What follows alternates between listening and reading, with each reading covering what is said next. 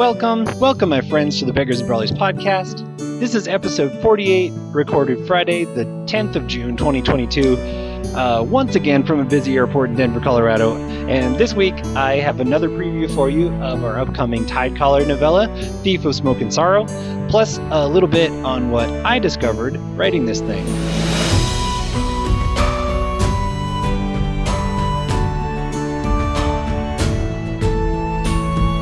So I should warn y'all that there are spoilers in this chapter for chapter one.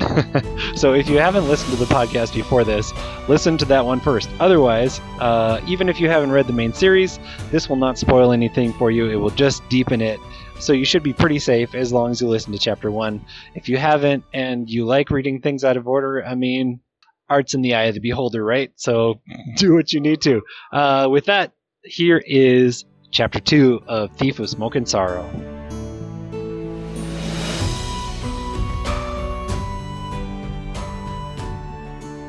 Two. We change hideouts before the sun is up, my mind churning all the while on what I'm gonna do. Not attack them head on, obviously. I'm one person against hundreds, and they have my blood. Most of them could stop me without lifting a finger. More importantly, I don't know who in those hundreds did this. It could have been a guild decision, part of their ongoing war against the monks, or just one person using me for her own ends. Scabs, it could have been novices using me for possession practice, though I doubt it. I leave Owena at the hideout with food, water, and empty reassurances. She's probably safer with me gone. Whatever this is, I don't think it's about her. They could blood push her any time they wanted to like they could me. So why start now after three years of nothing? I push through the bustling morning streets, trying to feel angry instead of scared. I'm wearing the traditional dress and slacks of an uptown maid, with a close cropped wig on my head, my breasts unbound for once. Just one more cleaning lady in a district full of them. I steal breakfast without really thinking about it. Samosas hot from a vendor's grill, a wrap of salted cucumber, samosas hot from a vendor's grill, a wrap of salted cucumber, and two pink bananas from a cart stuck in a pothole. This is nothing the witches taught me. This I learned myself before I got to the farm.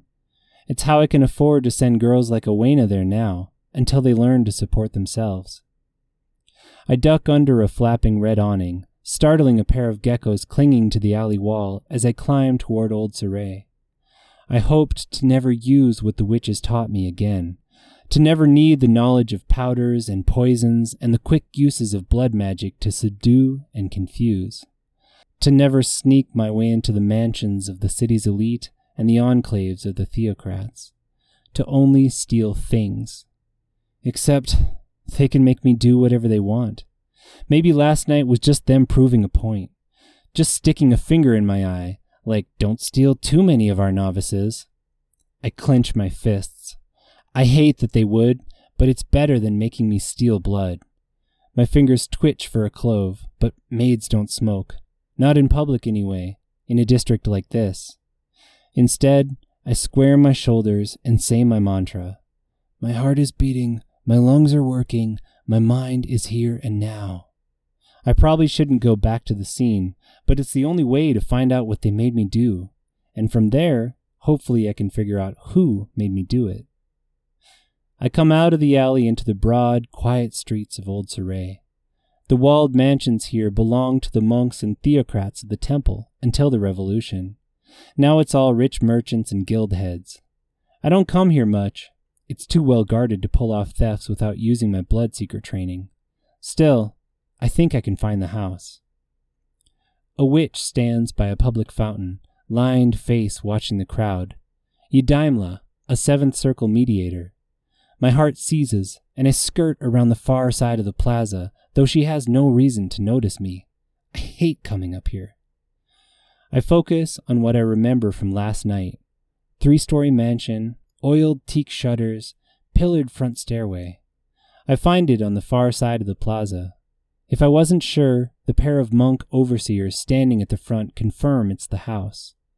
I suppress a shudder at their passionless gazes. I've never personally had anything against the monks, but I did drown one of them in a fountain two years ago, technically. If they had any idea, these two would end me before my fingers could even find the right pouch. I've seen how overseers fight. Fortunately, a good disguise protects better than armor. I ducked past unnoticed, just one more body in a class of people generally beneath their notice. Another urchin girl born to serve the rich, unless the witches offer her a way out. It seemed like such a good idea at the time. Now, I wish I'd stayed where I was. The inside of the house is quiet, ceramic tile cool through my slippers, a fountain splashing somewhere in the distance. I find the servant's door immediately, painted to match the wall around it. I duck inside and grab a broom, the last piece of my costume, then step out with my stomach churning. Like it or not, my training kicks in, watching for exits, planning for danger like the witch controlling me would have last night. My stomach lurches. I turn each corner expecting to see a spray of blood. Instead, I just find the disgusting excesses of Soray's upper class, room after unused room of statues and plush beds and floral displays. Three women cluster in one of the sitting rooms, talking in low voices, but their glares drive me out before I can hear anything useful. I take a deep breath and sweep my way to the next room, still expecting to find powdered heronsbane on the carpet or someone pale faced from loss of blood. Instead, I spot a broken window hinge in an otherwise unused guest bedroom.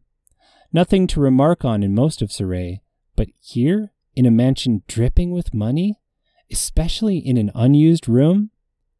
A closer look confirms it. Scrape marks on the sill, right where my left hand would have gripped, where my abrasions are. I cluck my tongue. Sloppy work. I'd never have left a trail like this if I was sneaking in under my own power. Even as I think it, my training chews on what this means. Easier to move up a building from the inside, down from the outside. If they climbed me to the second story, it was to get something here or higher, likely higher. I step back into the hall, scanning entrances, possible guard closets, angles of attack. If they brought me here wanting to go up, yes, servant stairs at the end of the hall. I follow it up and come out into a thick rugged hallway. The ochre fibers go in all directions toward the middle of the rug, but here on the edge I find a single set of footprints disturbing the weave. Footprints my size. I whisper my mantra against the sickness climbing my throat. Third floors are for sleeping chambers because they catch the most breeze and house the most precious objects. The witches are already rich, so I doubt they sent me here for money. I know what I'll find now. And I have to find it, even if the thought makes me want to retch. I have to know. I follow the footprints, all thought of being a maid forgotten. They lead to a strange room, not a bedroom, and I see no blood or signs of a struggle. Instead, it's like a library, if you could make a library from ten books. Each one sits on its own silk draped pedestal, with ribbons marking reading at various places. One pedestal stands empty, its silk drape pooled on the floor. I suck in a breath. Did they blood push me here just to steal a book? Looks like it. I sag against the door, relief washing through me like a summer squall. I didn't kill anyone. I didn't steal anyone's blood. I didn't tie someone to the kind of bondage I live with. Even as I relax, another part of me demands answers. They possessed me after all this time for this? What was so important about a book? And why use me? I can't see the book to find out, but I can look at the other ones here. One lies open on a pedestal. It's covered in diagrams and flowing script, but the letters are not Ujayan, not any script I've seen in Soray's ports and every nation in the world passes through our waters at some point. I frown and lean in closer. What are you doing here? A voice barks. I jump. Good thing maids are supposed to jump like that. I bite back a curse. I completely forgot where I was. I'm getting rusty. I, uh, I stammer. I thought these would need cleaning, my lord. Idiot! he thunders, and something slams into my ear. I let myself fall. I could easily have dodged his strike, or better yet, thrown Heronsbane or Furpaw at him to slow him down. Knocked him out and taken his blood, maybe, for good measure. But I'm not a blood bloodseeker anymore. I never was one officially. And trying any of that here would just draw attention. I don't need attention. I need information. I hit the floor boneless, even whimpering a little bit, babbling apologies like I used to as a novice. As I do, I take in every detail I can the quality of the stands, the barred window, the worn places on the teak floor. Pages of handwritten script fell with me, notes in Ujayan, and I tuck one of these into my sleeve as I make a sniveling, cringing exit. The man shouts something after me about losing more books, but I'm already sure this is what they sent me after. A book. What in scabs do the witches want with a book?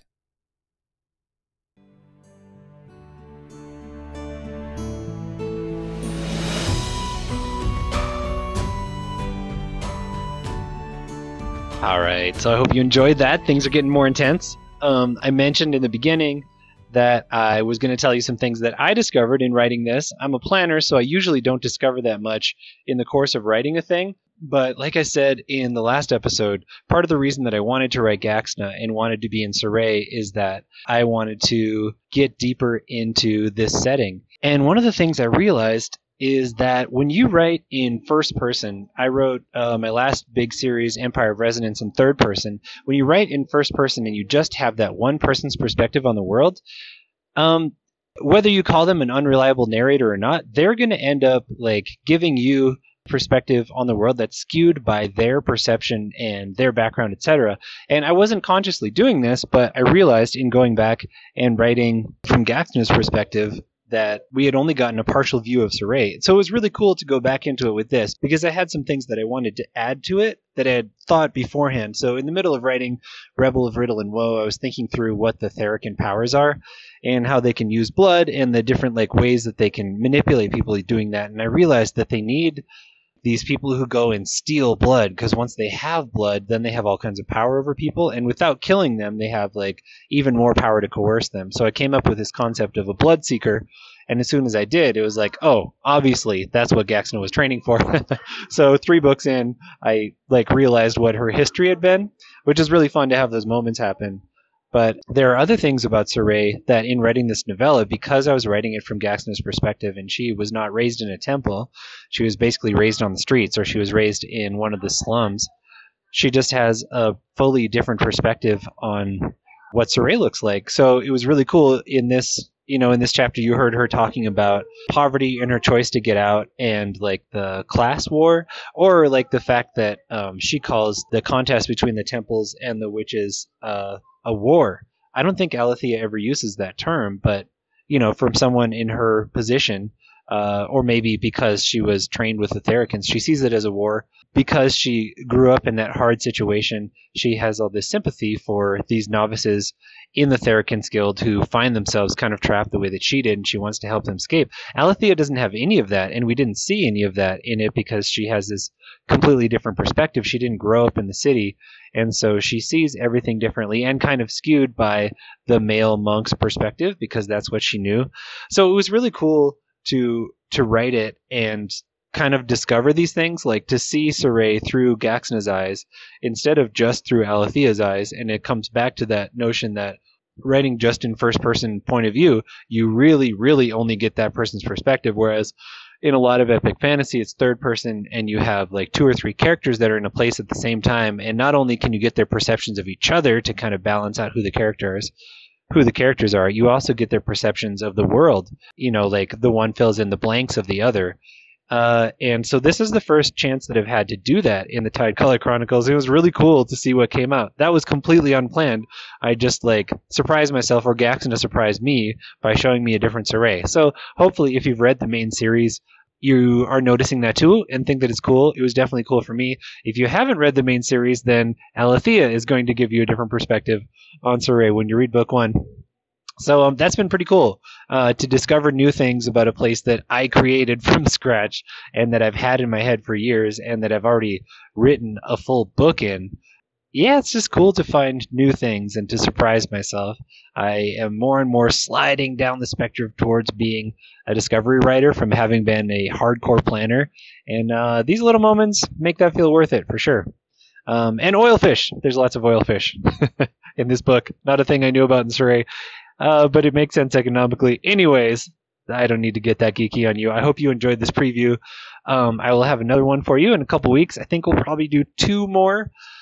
So until then, thanks for listening. If you want this audiobook and you're listening after like late June of 2022, it's probably available. You can email me if you're already subscribed, or if you're not subscribed to the email updates about the podcast, there's a link to do that in the show notes. I send an email like once every few months, just kind of gathering up what we've done recently on the podcast in case you're not getting notifications from your app or whatever. Um, just a way to know that people are invested and um, want to hear the stuff because otherwise I don't know who, who listens to it, so I can't really hook you up with the cool extras. So with that, I hope as usual that this podcast finds you well and in the company of good books. Until next time, read on. For more information on Levi Jacobs and his books, including the award winning Tidecaller Chronicles, please visit www.levijacobs.com. Or for a free audiobook, only available to podcast listeners, go to www.levijacobs.com slash free. Thanks for listening and read on.